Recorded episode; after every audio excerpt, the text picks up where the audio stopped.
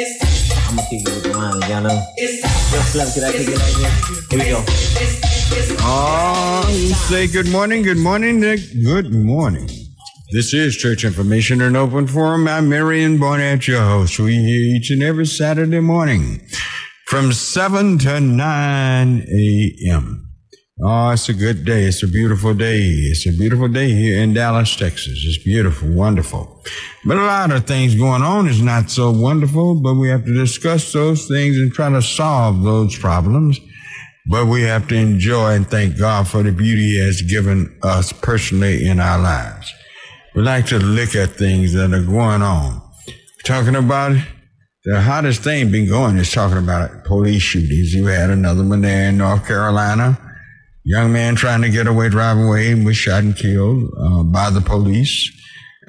These killings are continuing to happen. Seems like they might have stepped up a notch because it seems as if the police is angry. Going to prove that verdict up there in Minneapolis is not going to deter them from their mean, hateful, racist ways. It's just not going to deter them. They seem to be on it. And let's not take the victory lap about Minneapolis so soon. It's too early to take the victory lap. Yes, we are glad that he was found guilty, but there's sentencing that needs to go on. He might be found guilty and may not get much time. Amber Geiger, look at this. She's back up trying to get her trial rehearsed so she can get off. So she's only been there, about a couple of years. That's how she think, I guess that's enough for her. Killing an innocent, unarmed man in his own house, not in her house. And she has the nerve to want to get out of that. When are we going to send some real messages to these people? Well, this judge in Minneapolis, in the Shavik trial, could send a message by giving him the most he could give him. That's what it's going to take. Slaps on the wrist is just what they are. Slap on the wrist, nothing. Things are going so bad, and it's getting worse. All these slaps on the wrist need to stop. They need to stop. And we need to go ahead with real punishment. We pay real taxes. We do everything every other American do and has done. We fought in wars. We pay taxes. Yes, we stood up for this country. We made this country and gave it a voice to even criticize other countries by making them change some laws that are here in America. Oh, yes. We made America be able to stand up before the world. And they're sad. They can talk about other countries, talking about independence in other countries, talking about democracy in other countries. They don't want it here in America because you have one party that's trying to steal your right to vote. This is a sad situation. Want to steal your right to vote in a so-called democracy. It's a republic. But when we see what's going on, we see that we must be about our Father's business. We love to get a little victory and go to sleep. No time for sleeping. No time for relaxing. We must remain vigilant. Vigilant at all times. Stay awake to what's going on. We got to. We got this woman killed this young man, talking about she didn't know the difference between a taser and a 38. God have mercy. But there have been so many killings since the trial verdict came down. How many years you think that judge is going to give Shavik whatever his name is. How many years will he get? Will he get a full 20, 40? You ought to get as much as they can give him. But what do you think? What do you think about the time that he will spend in prison? And if it's a rightful amount of time that fit the crime, then we can start shouting and give our victory loud. But not until then. Not until then. People violate us and don't think they should pay for it. Why should they? We're only black. Why should I pay for killing a black? This is their attitude. Why should I spend time in jail for killing one of them? Yeah, that goes on right now. Let's kill a couple of them. We're not going to get any time at all. And if we do, it won't be much. We will be able to celebrate this outside of the penitentiary. Oh, it's a sad world, because they're not going to stand up for anything. They're not going to stick together. Send anything out there and separate them. They'll fight over that. And we'll walk away clean. 972-647-1893. 972-647-1893 is the number to call for your comments, your questions. We want to hear from you this morning. Your questions, your comments. We've got so much going on. We have so many things that are happening. So many things that are coming down. And we have so much to digest that we need to eat slow. Eat slow, but move fast. Eat slow, eat hearty. But don't enjoy what you're eating, because a lot of that might be poisonous. Might be poisonous to us. We have to understand that the machine that runs this country is not running it for us. You can call me. 972-647-1893. You'd like to speak to this morning. Speak to our situation. Speak to the things that are going on around us. Redlining hasn't gone anywhere. No. None of the other trifling things they've done to us over the years. They haven't dissipated. But the only thing that's been escalated is the killing of us by police. And I don't know if it's escalated. It's just being kept. It's been kept under the, undercover. But let me ask you something. Is all our lives so valueless that had it not been for this young lady, Miss Frazier, 17 years old, young girl, had it not been for her and her telephone recording what happened to George Floyd, do you think that the world would have took those people and Floyd's version had they told them exactly what happened? You think this nation would have took them serious and would have come up with a conviction?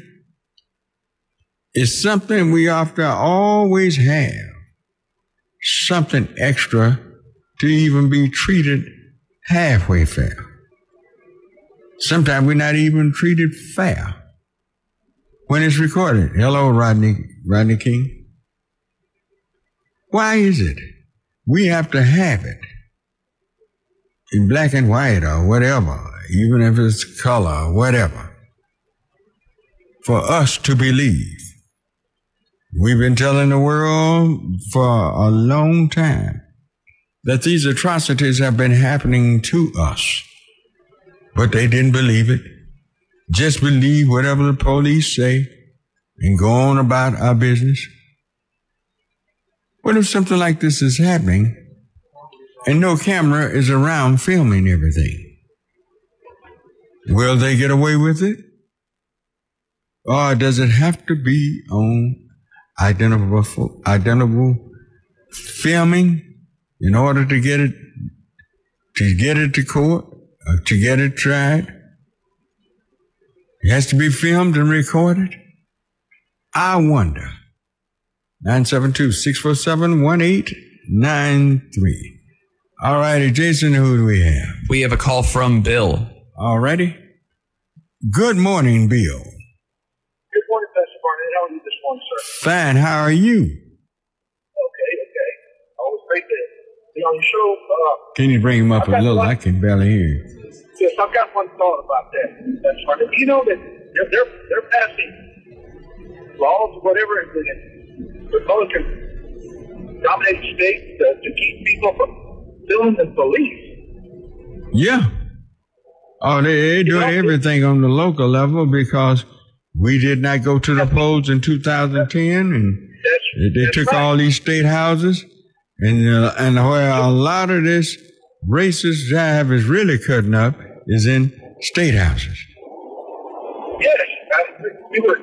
It's my fault too, Pastor Barnett, because I didn't pay attention as much. Now it's too late now because they're in power. But when does the next election come up? 2022. Yes. And 20. Wait a minute. 20 should be 2022. Should be next year. That's what I thought. But we need to really push and concentrate on getting these jokers out of there. Good night. They're doing more harm than. Well, we'll have double duty. Try to hold on to the Democratic Senate in 2022, and try to take over these state houses where a lot of mess is going on. These narrow-minded governors they have in this, and attorney generals in these states, they're killing us in these state houses. That's why they're trying to steal our vote and everything in those state houses. So, and this is where the lines are drawn, and gerrymandering will be taking place in those state houses. So we must be about our Father's business in the state house. We must do that. I just heard, I read that the other day, and it's just, and I'm going, well, what else can they can do anything they want to do. They're empowered on all those state houses. It's just, they pass one racist, their agenda is racist against them. Yeah. And this is what my fault, I let this go by. And as far as I'm concerned, and didn't really pay attention to it, but I am now. It's never too late. Yeah, I know that's right. Because we relaxed because Obama was elected in 2008, took office in 2009, and because Obama was president, well, we can go home and relax now. No. That just gave us an opportunity to truly go to work. But we didn't. Exactly right. They became aware, and what now? With President Obama got elected twice, and it was their agenda to take these state houses to make sure you wouldn't be able to do anything. That's right. But anyway, it's never too late. We can change things. All right, we're gonna have to, but we're gonna have to get out and vote. Yes. Thank you. Thank you, Pastor. All right. That clears the line. 972-647-1893 is the number to call. 972-647-1893. All righty. When we begin to see what's happening around us, do we even fear for the next generation? are they being taught? Are they being taught how to govern? Do they think governing is nothing but going in there, making you some money, taking some money, they're under the table, let the power structure pay us, and make some money and come out? We've been successful. Is this what the next generation is all about? I wonder about this. But have we taught and brought other politicians on? I wonder. 972-647-1893. All right, Jason, who do we have? We have a call from Casey Thomas. All righty. Good morning, Casey. Good morning, Pastor Barnett. How you doing? I'm fine. How are you? Oh, I'm doing great. Doing great. Just wanted to let your listeners know a couple of things. Number one, early voting is going on. The elections are taking place. I want to let you know you can vote. Today polls open at 8 o'clock. Today polls at 5, and tomorrow they're open from 1 to 6. So this is what I wanted to let you know. I was made aware by the community about this. As you know, we're seeing so many individuals who have been shot and killed with these toy guns. And so I was made aware that we're starting to see these pop up once again in our local convenience store. I talked with the city attorney's office yesterday.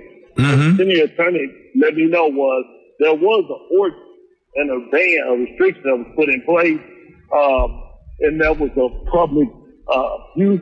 But that particular ordinance, which was led by the late council member Leo Chaney, that ordinance was only included ice cream shops, those mobile ice cream trucks. That's what it is, ice cream trucks. So what I'm talking to him about is including convenience stores and restricting the sale of those at convenience stores. That way in our community, you can, even if they have the little tip painted red, you can always go back and paint that black and silver. So that's not going to really help us in our community. But if we restrict them being able to sell them in our communities, in our convenience centers, then we won't have these tragic killings that's been happening by young black males in our community. Well, what's the young man's name that was in Cleveland, Ohio, that went to the park with that toy gun, and before the police officer could get anything done, he pulls up and just shoot him. Yeah. And the gun was a toy. 13-year-old boy. I can't remember his name. Right. Yeah, just a kid. Yeah. Somebody call and give us the name. Jason, can you pull that up right quick for me? And this was a sad situation. This was a kid, and when they showed the picture of him, he couldn't have been mistaken for an adult. He didn't look anything like an adult. And before the policeman could get there and, weigh things out and see what's going on, he was shooting. Yep. It's one of those things. It's just sad. It's Tamir Rice. Yeah, Tamir Rice. Yeah, that's right. That's right. And it's one of those things that we just, I don't know, it makes your heart bleed. See a small child get shot down like that, and he's playing with a toy, something we all played with as kids. Everybody got little cap pistols and everything else and played with those. But this was, for me, it's been 65, 70 years ago, but police didn't shoot us. We were playing with a toy gun. They didn't shoot us. But I'm out of time, completely out of time, Casey. Thank you for your call. All right. That clears the line, 972-647-1893. We'll be right back.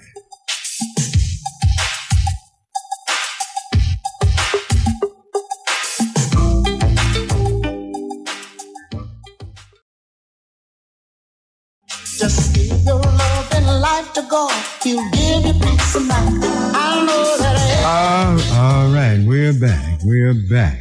And you can call us at 972-647-1893. 972-647-1893. Who do we have? Up next, we have Reverend Wright. Reverend Wright, all righty. Good morning, preacher. Is he on the line? Is his line open? Yes, sir. Yeah, he's on it. You can hear me? Yes, sir. Can you hear me? Yeah, I can hear you well. Okay, good morning. How you doing this morning? Fine. How you doing this morning? I'm doing good, Pastor. And of course, I want to thank you and other pastors and for all of us who did the little protest for that officer who was being treated very wrongly. But I wanted to also comment on quickly on some of the comments you just made. First of all, what Councilman Casey Thomas just talked about, Peter Johnson and I, over 10 or 15, 20 years ago, went to California and protested and stopped them from making fake guns that look like real guns. Yeah. We told them they can make fake guns, but don't let them look like real guns. Do the image differently. And we stopped it, and I don't know when they started back making those toy guns look like real guns, but we stopped that a while back, and I don't know what brought that back into play. But I'm more concerned about how did they begin that mentality that little kids might be shooting real guns at them. Because we always had our cap pistols, our stick horses, and hats, and police see us all day, wave at us, and wave at them, and there was no shooting. See, there's a mentality that has been developed in this country to kill children. Well, you know why, Pastor? Because when we were growing up, we played games like Monopoly, Scramble, basketball, baseball. Mm-hmm. These kids are being grown up, half of them are being raised by the television and these computer games, and all they playing is killing people and shooting and killing things. Yeah, but back then, we had Lone Ranger, Roy Rogers, and Gene Autry, and all of them. We watched television. It's a mentality that is developed on these police forces that there's a particular city around here. He was a police officer in that city, and this man used to boast about the way you get hired there on that police department. They ask you, can you kick an N-words behind? If you can do that, we'll hire you. I'm familiar. You know, other words were used. Yeah. See that. You know what, Pastor? Unfortunately, we don't have. You know, one of the media stations that we do have, and until we get media stations out there where we can educate our people and not just talk about it, but do something about it. Oh, and first of all, you know, it means we got to come back together as a people first, and until we do, we're going to continue to go through this. These young generation don't know anything if they haven't been taught anything, and that was all by design. When they did the old Roman tactic, divide and conquer, so they're not being taught. They're all fired up, like you said. They don't believe. They believe that if you run for political office, it's about money on the table. Because you know what, the politics that we have had in these offices for the last some of them 20 and 30 years, we haven't held them accountable, and they haven't done one darn thing for us. No, so why would no people think that? Well, see, here's what we've allowed a generation to grow up that's inept, lethargic, apathetic, and we are. And believe me, they're running for office. I've never seen so many people running for city council in my life in Dallas. Yeah, I've never seen as many people. But if you question the average one that's running, a new one, their minds are totally blank when it comes to doing what needs to be done to really perform well in that office. They don't have a clue. They don't have an idea. They don't have any knowledge of the tricks that the power structure will be playing on them to work against our community. But the only thing they can see is, well, they may make a nickel or a dime out of this day. Well, imagine, Pastor, shouldn't the Ebenezer Johnsons, the John Waters Prices, the Royce West, all of them that have been there for many years, and I'm not going to say they ain't done nothing for it because they haven't, shouldn't they be training somebody to pass the baton to? Why we can't pass the baton? So when they die, we don't have to struggle like we struck in South Dallas now as a Hispanic city council person, and the majority of people in South Dallas are black. Yeah, but see, why can't they get ready to pass the baton to the next generation so we can continue to get better? Well, here's the way I look at it. Preacher, who passed the baton to you? Nobody. You just got out there, you saw the need and went to work. Yes, I did, but I also, Pastor, had the Lee Alcorn and the Al Liston that were training and taught me, and I was able to open doors they were able to walk through. Well, no one passed the baton to me. And I got... You stepped out there. I went out there. You don't have to pass me a baton. I get in the race. Well, and these children should... That should be an initiative now that... Hey, you see what's happening? You know right from wrong? And if you know right from wrong and you see what's happening, get out there and make something else happen. Well, here's my thing, Pastor. What me and you doing is not political, but we dealing with them politics when they get wrong. Oh, yeah. An example is that young Dominique Alexander tried to start out up under me, and I let him know, if you're going to do protests and things of that nature, if you're not accomplishing anything, you like pissing in the wind. Yeah. So stop doing protests if you can't accomplish something. Yeah. And that was me just telling them how things are being done, because we did protest that did accomplish things. Yeah, when we protest, so we had a goal. We had a goal in mind that we would reach to get something out of our protest. Oh, yeah. Exactly. Mm-hmm. But until we come together with action, and we don't, like I said, we did the press conference the other day, and I thank you for being there and all of the guys for being there, because what they did to the officer was wrong, and we threw them up. It is so wrong. So that one or two media stations showed it. They didn't show that long because they don't ever want to see. They don't ever want to show, and I know they get mad at me, but we got black people that work at these news stations. They don't ever want to show more than 4 or 5 black men standing together. And you know, me and you have done several press conferences. Oh, have mercy. Yeah. But here's what you have to be careful. We're in Dallas watching these protests for the simple fact they're trying to get a ethnic thing started in Dallas. Oh yes, they're using a certain group of people, ethnic people, to work against us, and that would divide and conquer the city. For them, they just take everything and run with it. I know them. Yes, they're being. This fellow just got to town and had fired this man when the chief before him, she was a black woman, didn't fire him because she said there was not enough evidence. And when he fired the man and they went out and researched behind his firing, they found out it was not enough evidence to fire this man. But he went on to do it, trying to please certain people. Because he was new. You're right about that, Pastor, and that was unethical for them to do that, and that was wrong for them to do that. And as a part of the Oversight Board Commission, I'm going to bring that up, because had this been a black man or a black woman or a white woman, would he have made those statements? No, he would not have. No. See, that's one thing we always had to do, and back in the days, in the 80s, when we did make some strides, we had to always think a step ahead of them. You always have to outthink them. And we're getting politicians now that don't really think at all. They're just doing things. Yeah. Well, Pastor, what can we do to start getting us together and talking about helping the next generation so we can educate them and let them go forward? Well, we can call for forums, and then we'll announce it and teach them, try to teach them the trickery, the tricks that have been played on us, as they're still trying to play them. Because remember, in Dallas, you have a lot of rascals in Dallas.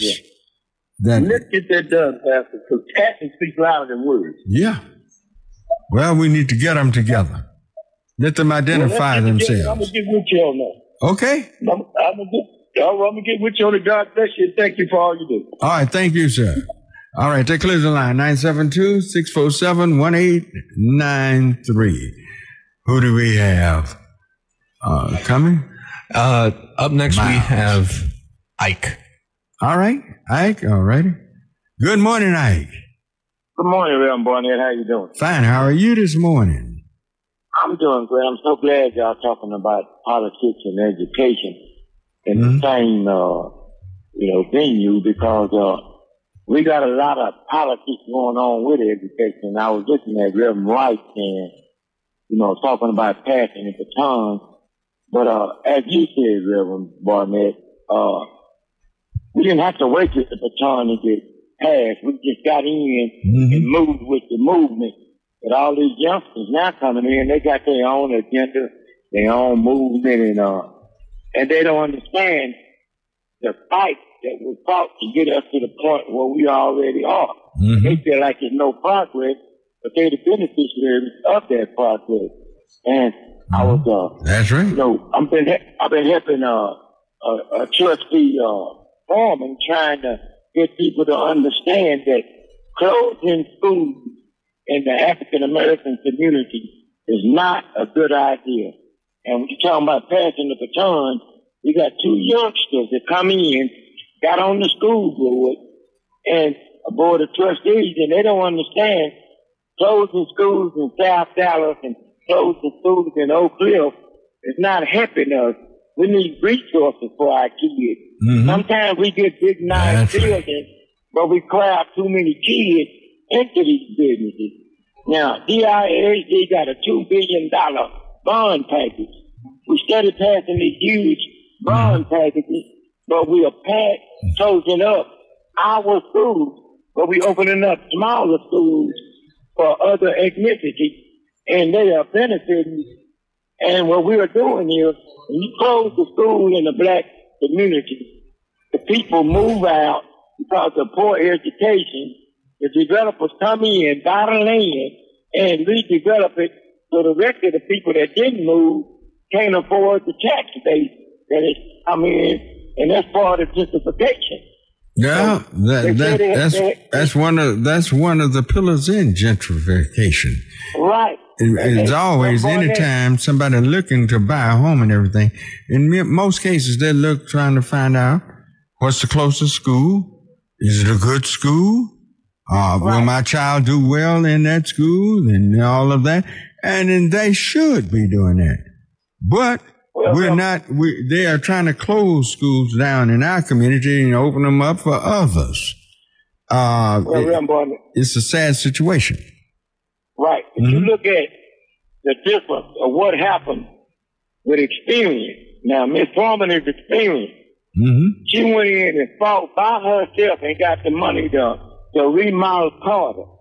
If you go over to Carter High School, and just about every classroom has been touched with this new remodeling innovation. Mm-hmm. You go over to South Oak Cliff because the youngsters feel like they have to watch over the money, and they know all the ins and outs. Mm-hmm. They got the money, but the only thing they got was stucco. They didn't get what they wanted, because they got a big old nice gym and a football field, but the classrooms are out there. Yeah, you have several classrooms that hadn't been touched.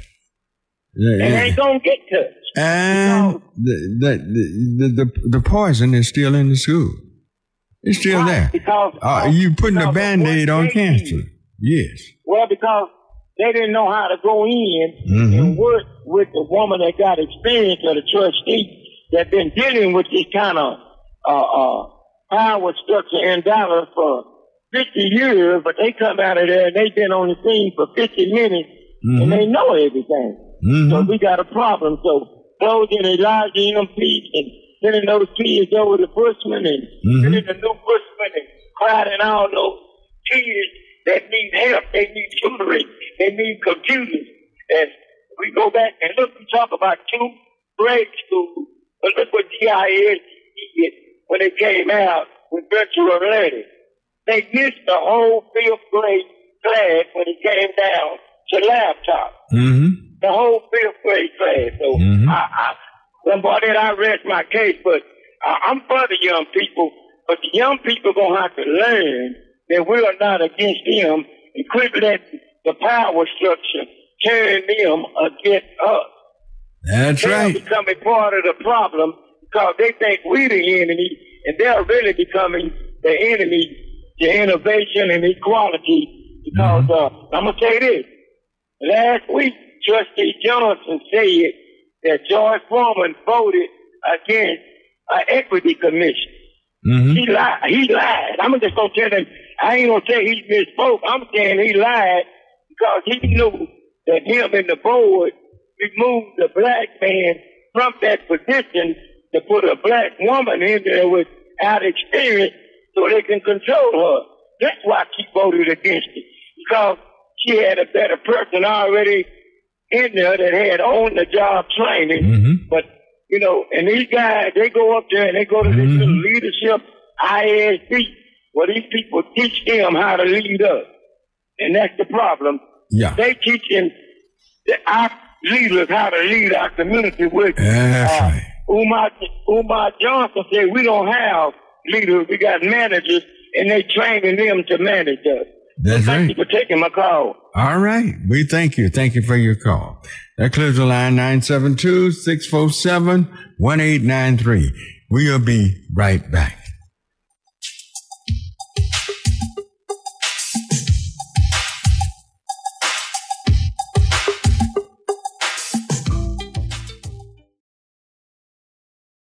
Like you said he would. All right, we're back. All right, for our third segment, 972-647-1893 is the number to call. Who do we have on, Jason? We have a call from Tony. Tony, okay. Good morning, Tony. Good morning, Reverend. How you doing? Fine. How are you this morning, Tony? All right. Mm-hmm. I did want to pick up with the ISD and Maxie Johnson when he called in last week. I hope you're listening right now. I hope you come in. And I hope you come in and do your show. I know he's not, but I hope he does. Anyway, I listened to what he said, and you asked a stupid question. He got involved with his children when he was pissed off, but when the pipes were bad. You asked, you know, what happened before then, and he couldn't tell you.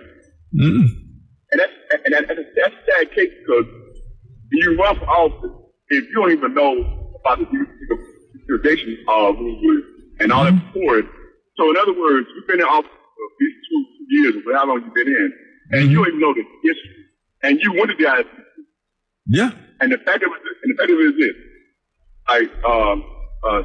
The color poor.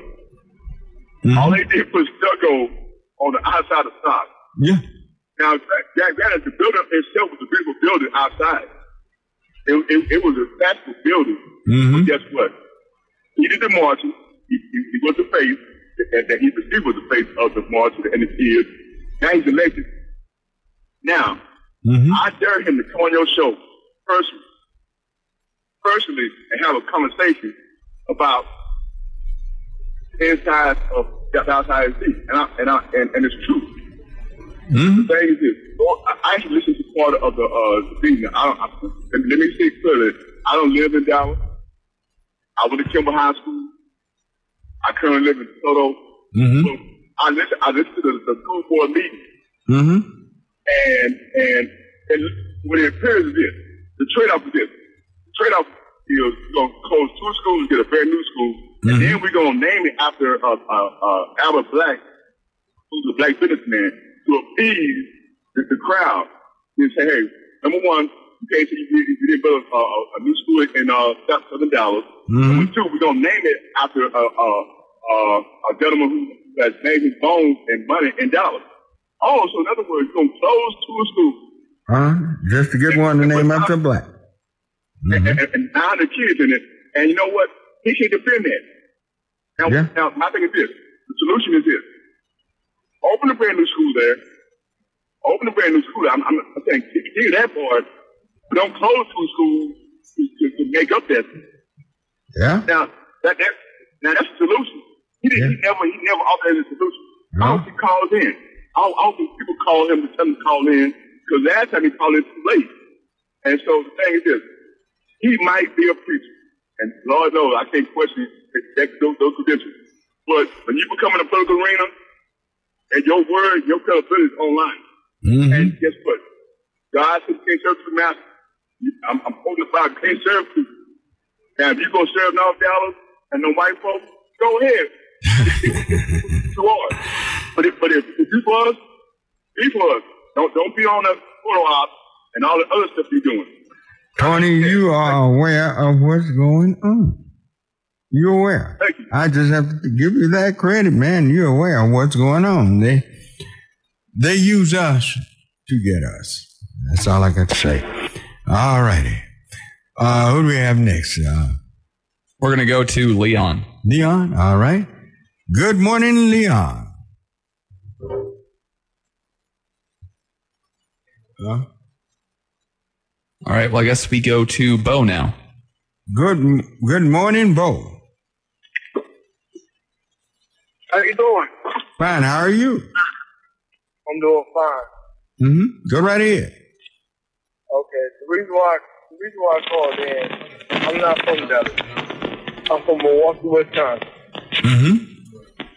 And the reason why I called in was because I came here to Dallas because my wife got family here, and I sat outside my hotel today because I got here like 6 o'clock this morning. Mm-hmm. But my whole thing is right here. I feel like the older generation did something to us where we can't do nothing back. And when I say that right there, I say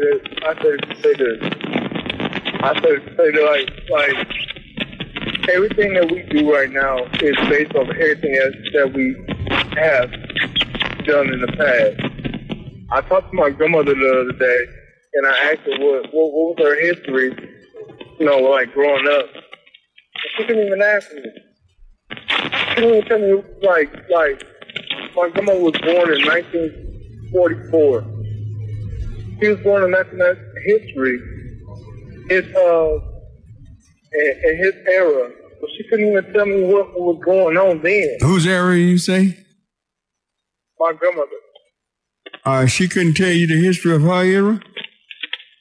Malcolm X. My great-grandmother was born in Boston, Gary. She was born in 1910. Mm-hmm. And she couldn't tell me anything about Marcus Garvey.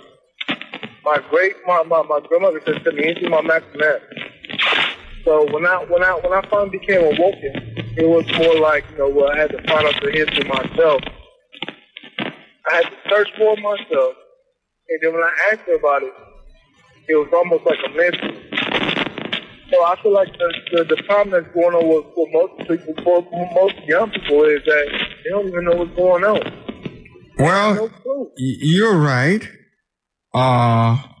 African-American history should have been taught to everyone in America. A long time ago, we wouldn't be having these problems because everyone would realize the contributions that we all have made to make this country great. And the African-American was an intricate part in this. The work the free labor that we did while we were made slaves, and the things that have gone on, the ingenious things that we've done, the inventions that we've made, many of the inventions that they enjoy today was done by African Americans. People would understand better. But because others saw fit not to teach it, because they wanted to discriminate against us and keep it just the way it is now. Don't blame your grandmother only for not knowing a lot of things, because she was once a child just like you, and she was not taught in her schools these particular subjects, and it's a shame if it didn't happen, but we need to get aboard now. Are you teaching your children history?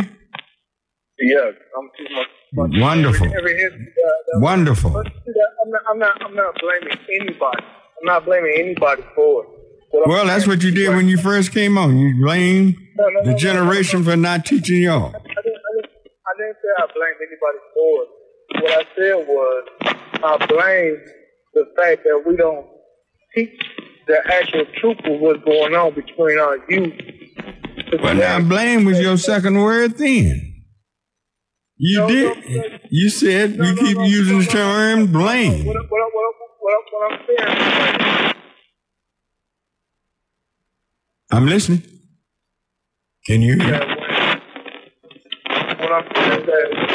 Can y'all hear him? I can't hear you, sir. All right, go to another man. You know, I can't hear you. Okay. Who do we have next? We have a call from Joyce Foreman. All righty. Good morning. Good morning, Trustee Foreman. How are you this morning? Want to say that we need more people in the community who are aware of what is going on, like Ike and Tony. Although Tony doesn't live in Dallas, he's very much in tune to what is happening. Yes, he's grand. Yeah, he doesn't live in, but he keeps up with what's going on here. And I really appreciate that. Because last week, as you remember, Trustee Johnson called in and said I wasn't being truthful. So I went out and had an opportunity to get the administration to answer some questions regarding what was happening with Elijah M.P. and with W.W. Bushman.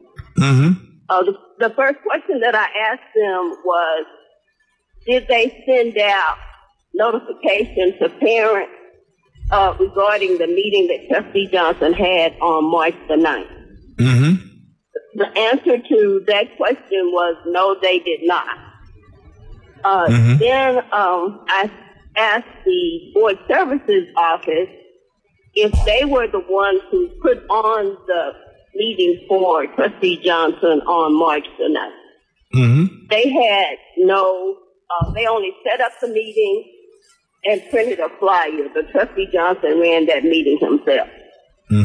I've asked on several occasions for Trustee Johnson to let us know who was in attendance of that meeting, because it's important that the community people be involved in what you're trying to do to change the community. Some Barnetts have known me for a long time. And I actually protested against Trustee Netta when she was a trustee, and the other trustee, Lou Blackburn, for closing school.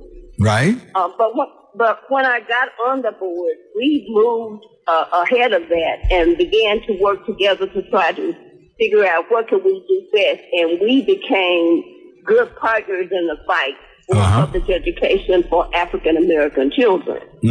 I have tried to work with both new trustees, Justin Henry and Maxie Johnson. And the problem is that they are involved with the reformers for the school district, and they're leaving our children behind. They have a playbook. They, meaning the reformers, have a playbook that they're using, and so they're consolidating our schools. And packing all of our kids in a building. But they are creating new schools for other people, and they are actually smaller schools. Are you saying they're discriminating against black children? I believe so. Look at research. Research shows that smaller class sizes and smaller schools help the children more academically. That's what research is. Well, that's almost never common sense. The smaller a class, the more attention each student can get. The smaller the class. Why do you think you have bilingual and ESL? They're smaller class sizes. And so I am for our children, but clearly I am fighting for African American children. That's right. And it makes absolutely no sense to continue to combine our schools, just as they did with H.S. Thompson and J.J. Rhodes in South Dallas. And now we're doing it with Elijah M.P. and W.W. Bushman. And I can tell you it's the same playbook, because in South Dallas, they didn't have a meeting either and went ahead. Finally, we did get a meeting. Well, you're saying the parents was not forewarned about this merger of these schools? No. There's no record. And if Trustee Johnson is listening, I hope he calls in and tells us who was at his meeting that he had on March the 9th that were parents for students in those schools or lives in that immediate community. I don't want to talk about the SOC alumni. I don't want to talk about the Roosevelt alumni. I want to talk about the people who live in that neighborhood that have children in that school, and they should be made aware. You probably remember when they were trying to close Mark Twain. I had several in that school, so that the people in that neighborhood could come and talk about what was going on. When they tried to close Daniel Webster, I did the same thing. When they tried to close Carpenter, I did the very same thing, and all three of those schools are still open. Well, we're going to have to realize this, something you said, you wish people were more aware of what was going on, that we have some people that's running DISD now that is not really as much on our side as past administrations. That's what I'm talking about, years back. These administrations now and these board members, these trustees, are just as biased against African-American children as they were 40 years ago. And we're going to have to believe it and accept it. It's true. I dealt with DISD 40 years ago. They are just as backwards against our children as they were 40 years ago. When I spoke out at the board meeting, there was only one other trustee that showed some concern. Only one. Is that right? They showed some concern. And I do appreciate that trustee, because at least he heard what I was saying. The African-American trustee virtually didn't say anything because it was already plain that they were going to do what they wanted to do without me, so they knew they had the vote. But this was just a dog and pony show. I can tell you, they knew they had the vote, but I can tell you, I did vote against it, and I voted against it for all the reasons that we've spoken about today and we talked about last week. It's not best for children, and the African-American community is going to have to wake up and make sure that we are engaged and that we are trying to get the best for our kids. We can't let them make small schools for other kids, but pack our kids in one school talking about a new building. Which we're really, we are decline on learning, So you can get a new building without all of it. If Trustee Johnson had come to me and said, we want a new building for Peace or W.W. Bushman, I would have fought with him. I will not fight for consolidation. We got you. I would have fought with him. All righty. Anyway, I just wanted to make those points. And again, Tony and Ike Singh, bless you. You're on. All right. Thank you, Reverend Barnett, for allowing me to talk. Thank you. That clears the line, 972-647-1893. Who do we have? All right, we have a call from Maxie Johnson. All righty. Good morning, Trustee Johnson.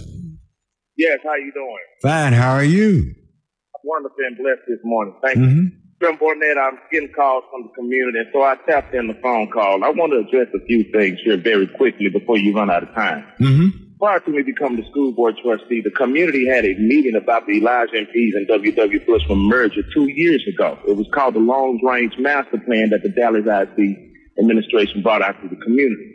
After that, those meetings were held. Minister Dominique Alexander was a part of that, those meetings, along with the parents and the community. No elected official was a part of that meeting, only the community, because we didn't want it to be politicized. Not only that, but the racial equity deputy chief, Ms. Dr. Quinn, was a part of those meetings, along with the former chief of staff, which is Mrs. Dr. Ella Dowdy. She was also a part of chief of school, Dr. Ella Dowdy. What did you mean by politicized? Well, they didn't want no, trustees in the meeting. The community wanted to be a community meeting with no political people. They wanted to have a heart-to-heart talk. I was not included in that meeting because I was not the trustee.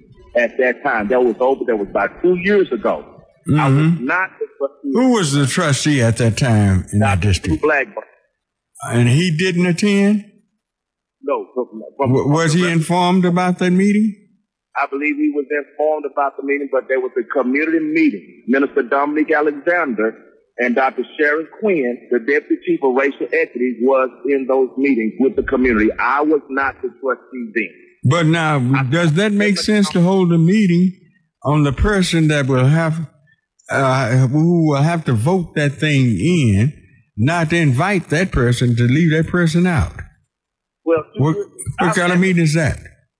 As a PTA president, when I was a PTA president at South Oak Cliff High School and the vice chair for the site-based decision-making meeting, we had many meetings, and the elected officials was not there. It was called community meetings. Now, was money going to be spent?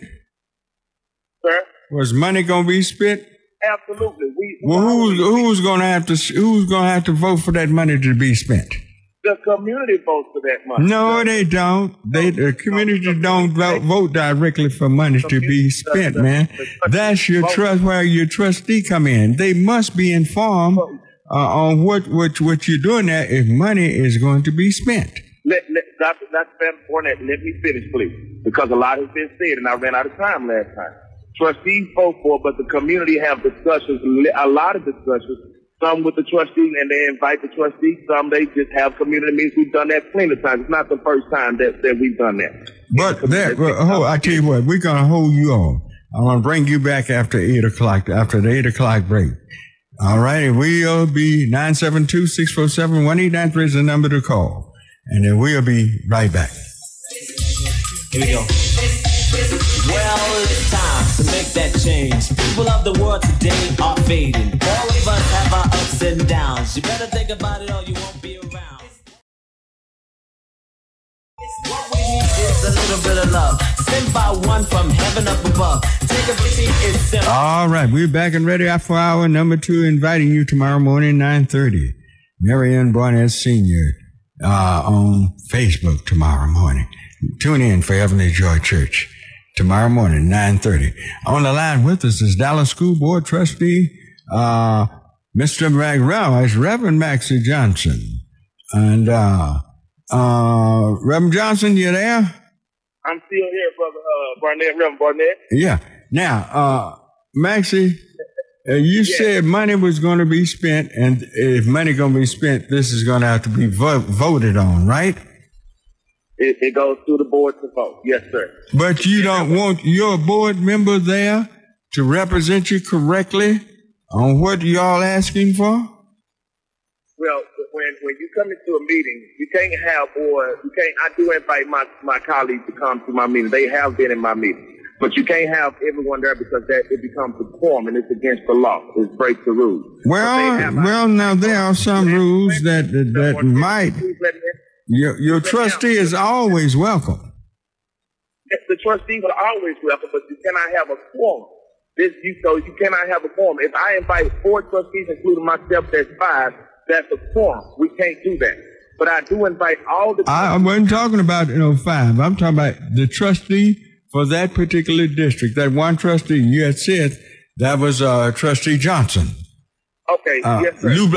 Lou Blackburn. And. You say you didn't invite him. Reverend Barnett, please let me explain. That's all I'm asking. Mm-hmm. When we have PTA meetings and people that are PTA presidents and chairs and vice chairs of site-based, we have plenty of meetings without the trustee being there. Right. And the community asks the trustee to come, we do show up. We also have meetings, and we include the entire community that we serve, the entire district that we serve. So I have never excluded any member in District 5 concerning a community meeting. That is incorrect information. Well, you boasted about your trustee was not there. That's what got me on that track. That's not boasting, sir. Just to say that when I was a PTA president, that we in site-based decision-making vice chair, we had meetings that our trustee, Dr. Blackburn, was not there at the time. So you didn't want politics in there. No, the community before I became a trustee, the community with Reverend Dominique Alexander. They had a meeting before I became the trustee. Mm-hmm. And that community said they didn't want any elected officials. They wanted to talk within the community themselves. That's mm-hmm. their choice if they want to do that. Mm-hmm. I was not the trustee then. That was what they said to me. So if you want to ask them, you can contact Minister Dominique Alexander and the community, and they can tell you why they did that prior to me becoming the trustee. But were y'all working towards something that would have to be voted on and passed by the Board of Trustees? When I was PTA president at South Oak Cliff High School and the vice chair for the site-based decision-making, yes, there were things that came up that need to be voted on, but we, the community, will have community meetings, and then we will say, it's time now to talk to our trustees. So we will have meetings without mm-hmm. the trustee, and then we will have meetings with the trustee. Mm-hmm. Every PTA has done that. We have our community. Oh, I'm very aware of PTA meetings and everything that go on with the school. But we don't run out of time. But Elijah M.P.'s, I'm not closing any school. That's number one. So we're getting a $31 million school. This school, Elijah M.P.'s and W.W. Bushman, is 30 seconds from each other. We're getting a $31 million state-of-the-art school. We're merging. We are repurposing. W.W. Bushman and Elijah M.P.'s will come together. $31 million school. This is going to be a STEAM school. Mm-hmm. Science, technology, engineering, art, and math. Mm-hmm. With the focus on financial literacy. So both buildings will survive, right? With the existing Elijah M.P. school, that's going to be a pre-K center, and it's going to be free for our parents that are struggling, our black and brown parents that are struggling and can't afford daycare. We're going to help them out. So we're not closing any school down. We're giving us... Both buildings will still stand, right? Both buildings will still stand. The current Elijah MPs will be a pre-K center for struggling parents that can't afford daycare. Mm-hmm. And then W.W. Bushman will be named Albert Black, a $31 million team through, and the community. We're going to have several community meetings with the architect and the community and the parents, along with the principal, staff, and children, will help design this building. $31 million in the company. I came in as trustee. We've been asking for people, for the administration, to build new buildings and nice buildings in the black community. And now we're getting it done. We're not closing a school. We are giving our community what they asked for, a brand new school. They always did brand new schools in North Dallas. And so I'm fighting for our black and brown community, and we're getting a $31 million state-of-the-art elementary school, a STEAM school, science, technology, engineering, art, and math at the new Albert D. Black school, and repurposing the Elijah M.P. school as a pre-K center. You're purchasing it. You say you're purchasing the Elijah M.P.'s. It's going to be repurposing. Yes, it's going to be a pre-K center. We got parents, black and brown parents, black and brown mothers that are trying to make it, that can't afford daycare. I know. I've been there as a single. I raised my son, and you know this, my children are single black men. So I know the struggle that our parents have, single parents. And for them to have an opportunity to have a kid, their kids dropped off free of charge, not charge them. They're struggling, especially our black parents, is what we're called equity.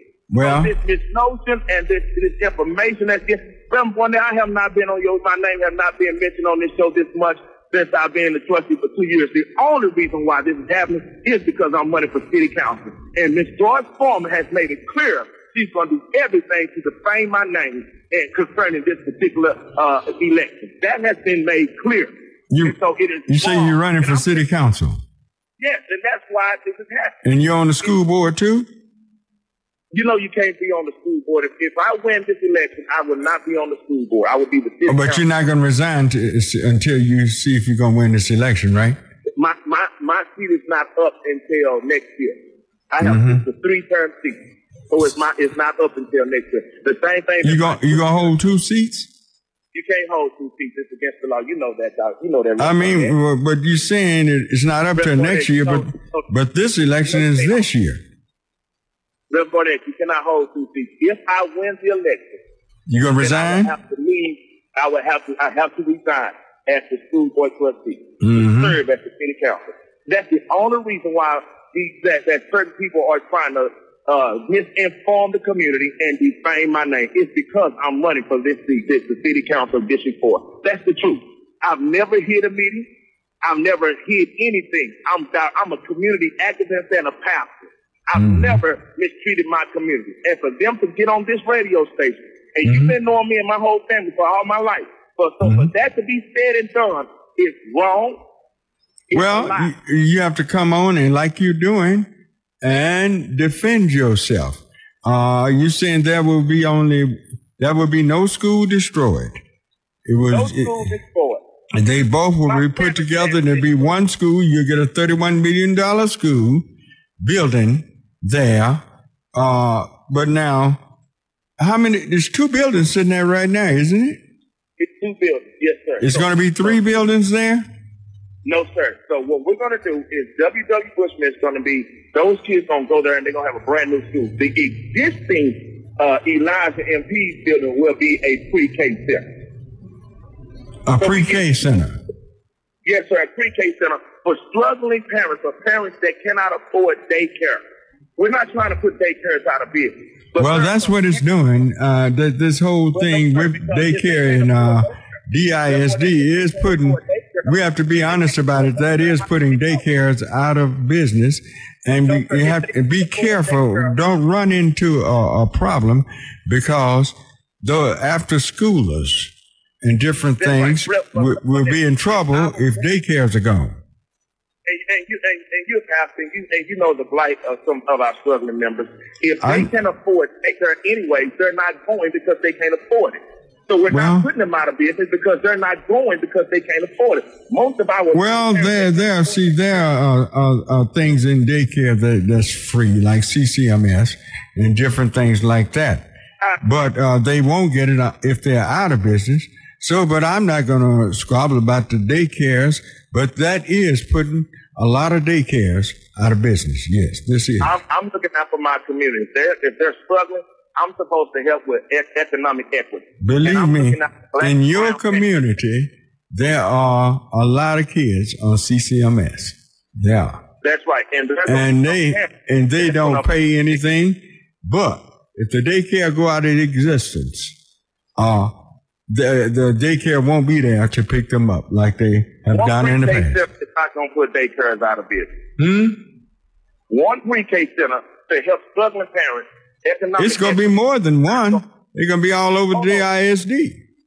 Well, I'm only concerned about District 5 and what we're doing. I cannot control any other trustees' districts. Yeah. I can only give account for that I'm elected to.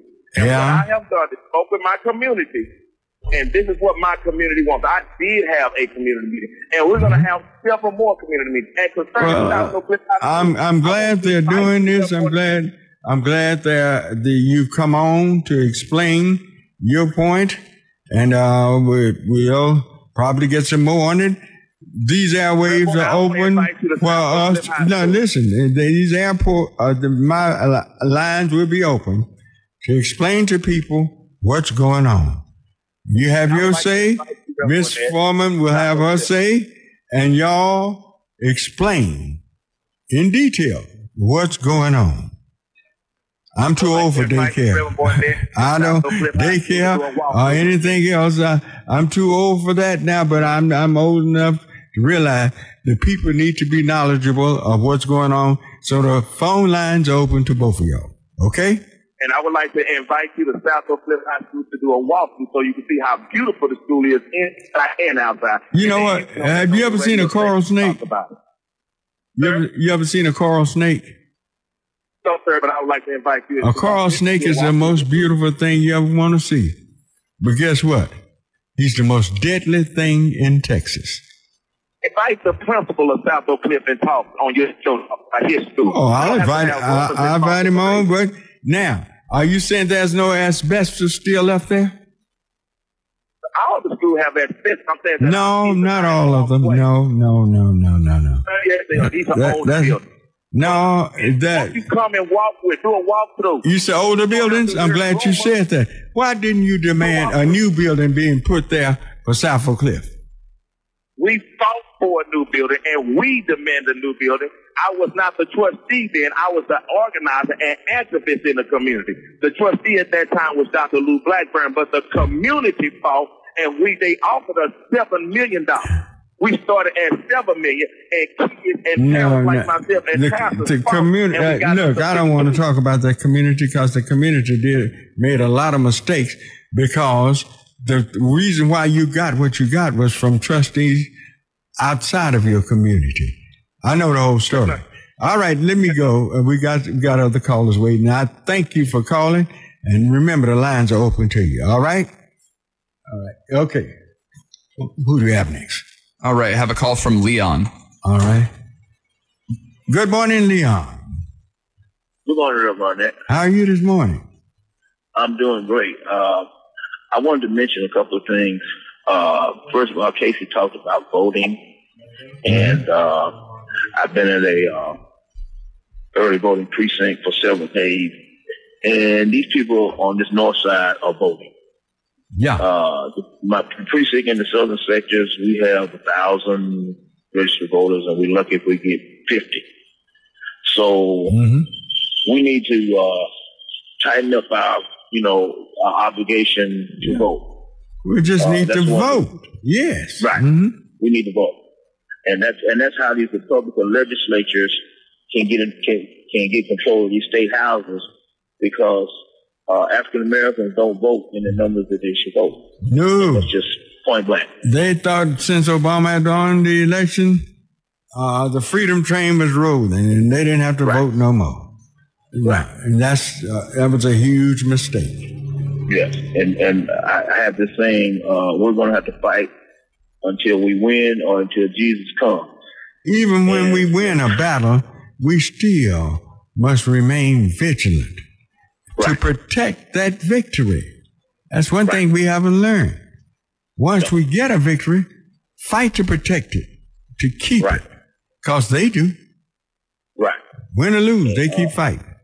They keep fighting. Yeah. And I have yet to see a video of a black law enforcement officer shooting an unarmed person.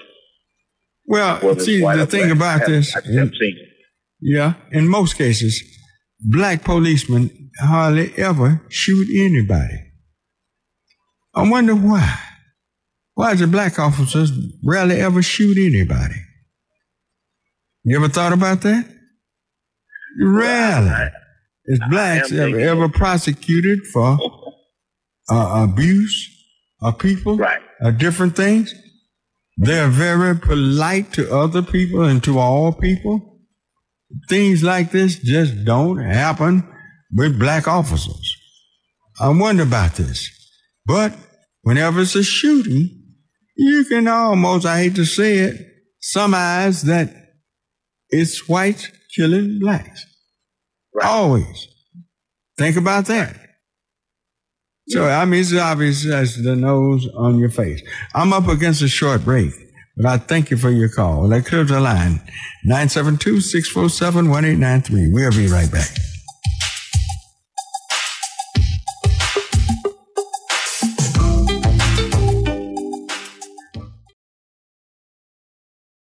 For the true and good. All right, we're back. We are back. On Church Information in an Open Forum, I'm Marian Barnett, your host. All righty, who do we have next, Jason? We have a call from David. David? Good morning, David.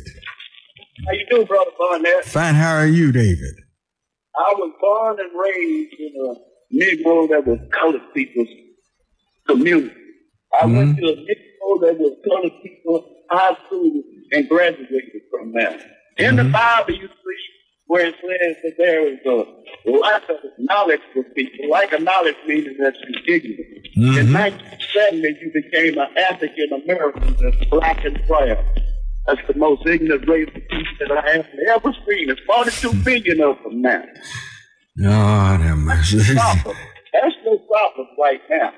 Is that we came out of the school system in a community that was called Negroes that was colored versus the black African American. You ain't but 51 years old, so you didn't start calling yourself this after 1970. Mm-hmm. And I got the history on them. Black African American versus the Negro that was colored people, and our teachers is called you people. Now you're being educated by we the people. Well, me, Bob, look at it like this.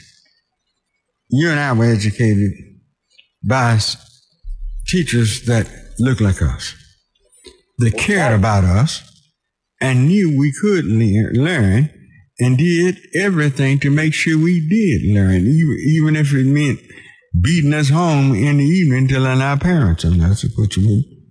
Give us another beating if we acted up in that class and didn't learn. It's a different world going on now. A lot of those rules that our parents govern us under, they are illegal today.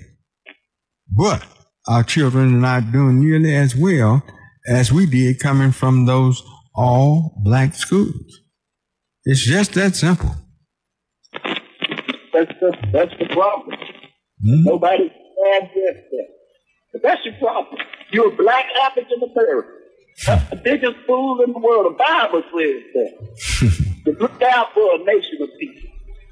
51 years old now. I'm looking at what the Bible said and know that the Bible didn't tell a lie about it. Yeah. That's what I'm looking at. Mm-hmm. Your old man looking at. That's what our problem is, to straighten that out of who you are. You are without knowing who you are. You ain't black African American. Yeah. That ain't what you are. That's what you just became 51 years ago. It's a terrible history. All right. Okay. Thank you for your call and comment. That clears your line, 972-647-1893. Who do you have? Let's go to James. All right. Good morning, James. Yes, sir. James in Palestine. Good morning. Love you and appreciate you. Yes. How are you? Yes, sir. Doing good. Mr. Wynn and I still work together, hand in glove. But Reverend Barnett, informed people make informed decisions. Mm-hmm. And I love our people. I love all people. And something that's going on when I was hearing the school board trustees talking, if our people, listen at this, we all, whether you got children in school or not, you pay school taxes. But those people that have, those parents that have children in school, you need to go to these school board meetings and be informed, and that way you would help Ms. Foreman and the other preacher that's talking. And I hope that preacher that's on there on the school board get all them other preachers and church folks involved and get everybody here touched up and help with Ms. Foreman and help with him also. That's right. And listen at this. They need to get on these campus committees and district-wide committees and find out where those federal dollars are going, because every time your child is at school, the school gets federal dollars for that child staying present. And make sure that those teachers are teaching your children instead of just doing them tax dollars. That's one thing with the school. The other thing, Reverend Barnett, right quick, thank you for always letting me speak it, because I try to hear up and maybe one day be a guest again. But listen at this. Mm-hmm. On the police concern, we need to get involved like Reverend Wright on the Police Review Commission. We need to check the Civil Service Commission out and look at those police's A and G file. That's their personnel file, and see what kind of history they have or what kind of work they have, and you get rid of some of those racist killing people.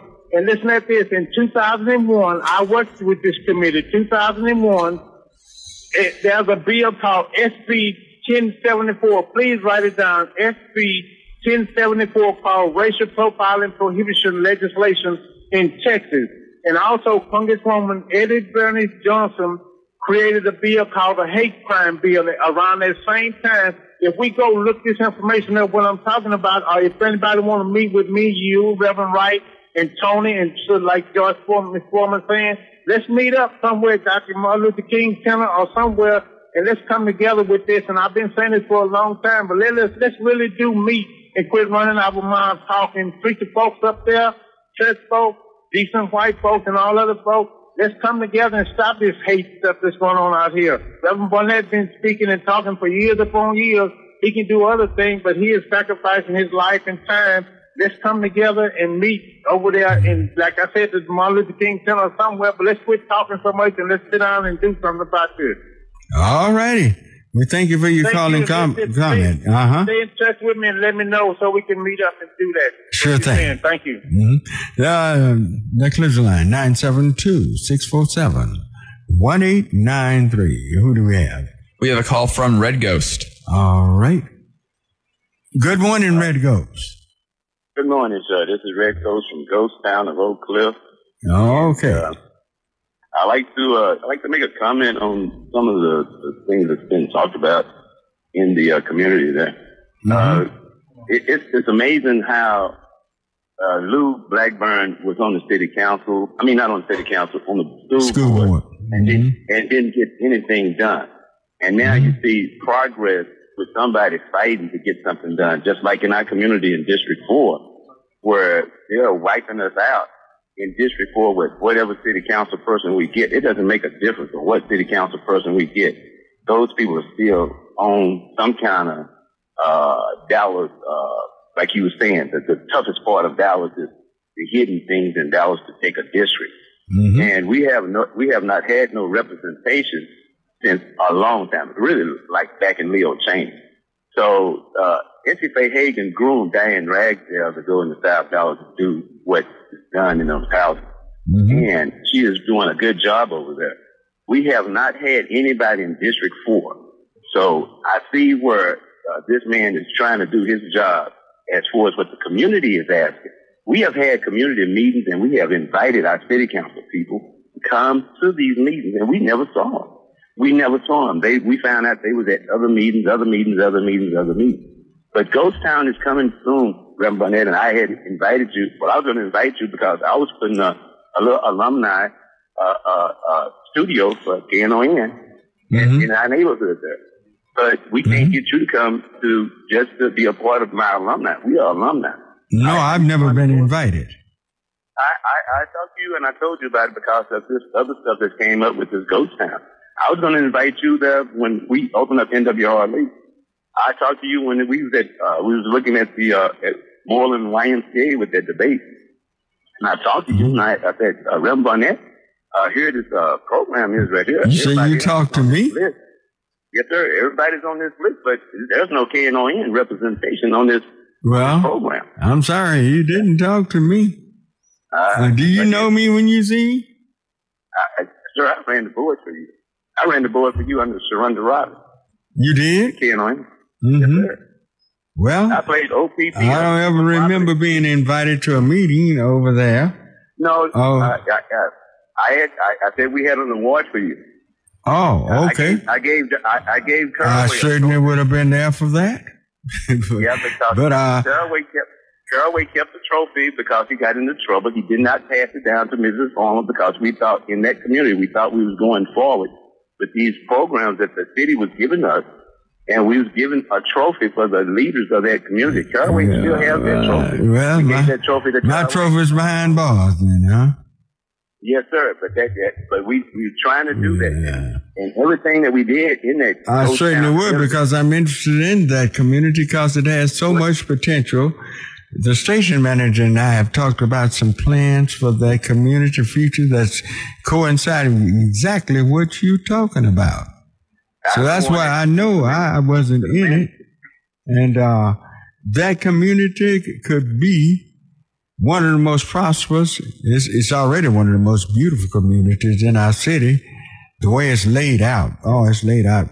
It's just spectacular. And the community we're talking about, for those who may not know, is over there by Golden Gate Baptist Church in that area. Just imagine the potentials of that area, that those hills and different things that could be, you can build upon. It's a very spectacular area. And I've been looking at it ever since they made it a ghost town. It was a beautiful neighborhood. Now they want to take it and put it. Other people, man, we got lights on our street now that's better than downtown Dallas. You come down Bentley Drive. That's why I was going to give you the trophy. The award is on Bentley Drive. I sure wish I had known about it. Blondie record. Are you still invited? It ain't over with yet. You know, just let me know when you're having a meeting. I'll be there. It'll be announced on the radio. Yes, all right. I thank you, Reverend Barnett, but don't let the weasel you. Thank you. All right. Bye. Thank you. Clear the line, 972-647-1893. Who do we have, Jason? We have a call from Carolyn Arnold. All righty. Good morning, Councilwoman. Good morning. How are you doing this morning? Fine.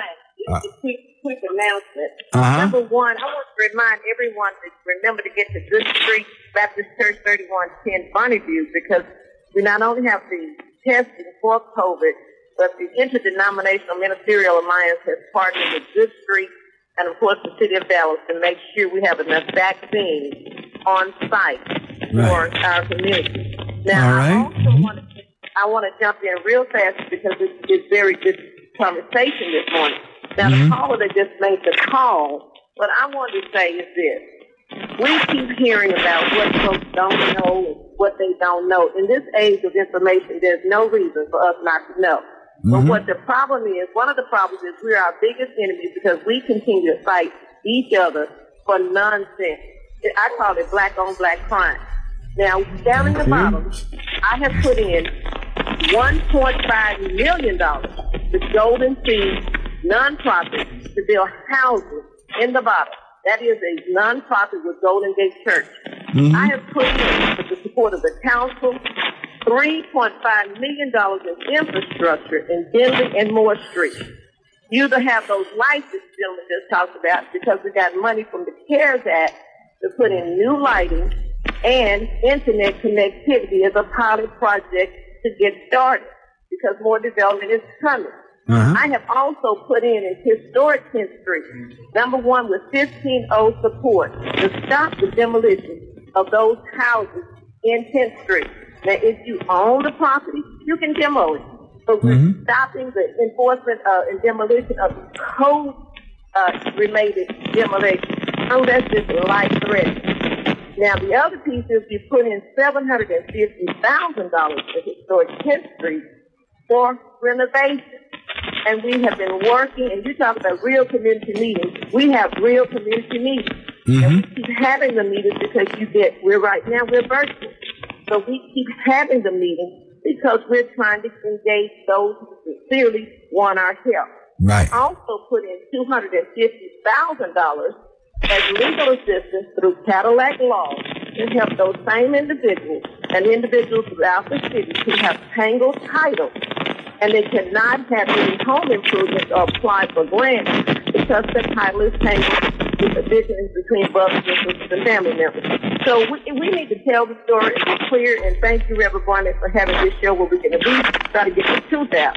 But we've got to stop shutting our community out by folks who are trying to get attention.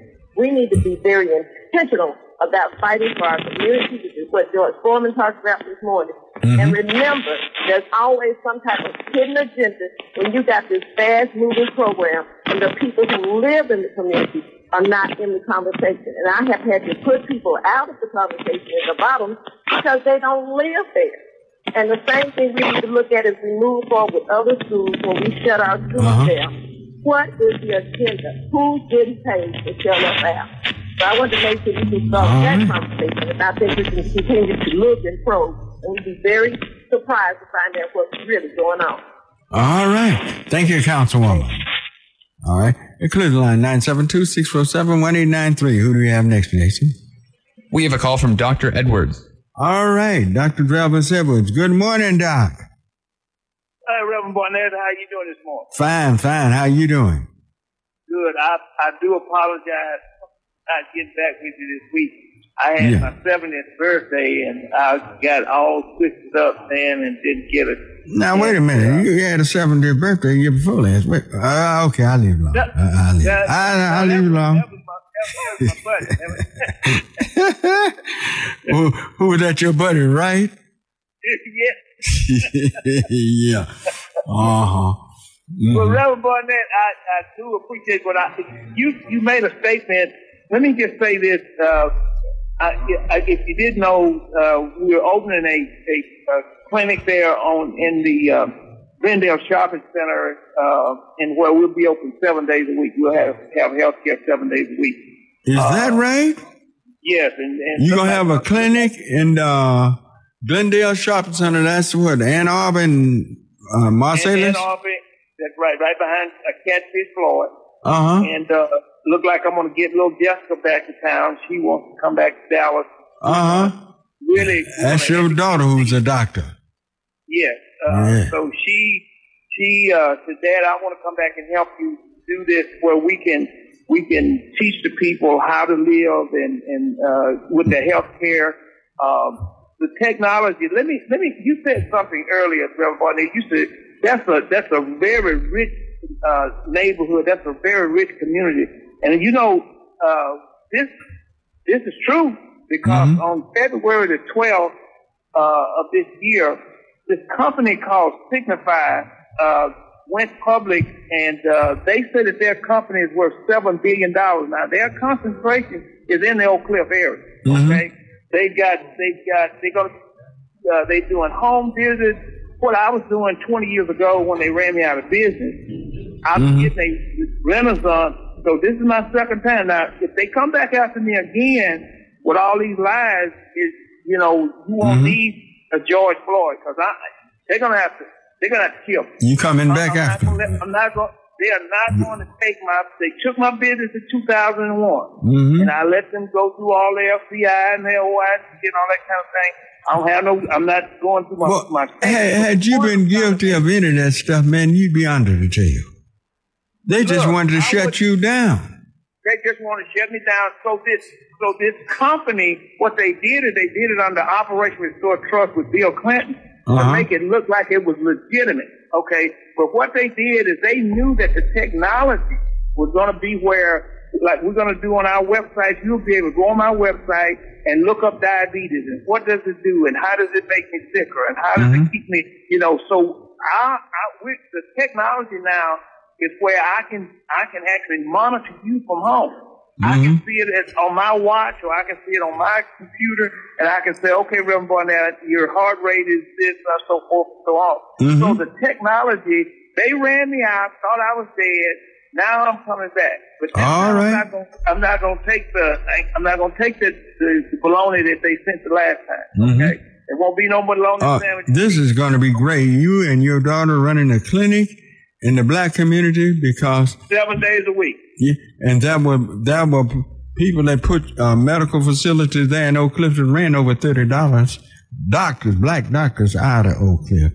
So, but y'all coming back. That's how you force people to go to the big hospitals like Parkland and Methodist. You dry out the primary care doctors.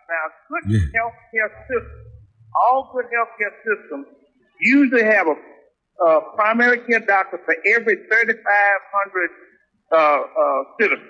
So if you got a citizenship for 15,000, mm-hmm. you need about between 3 to 5 primary care.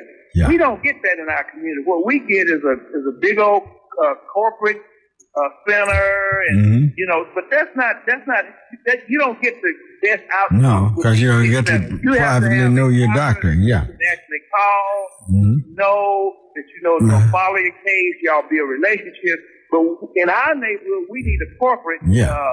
You know, it's gonna get better now. Outside of town, I'm up, Doc. I'm up against a break. Come on next week. I'm up against a short break, and you can reach me at 972-647-1893, and I'll be right back.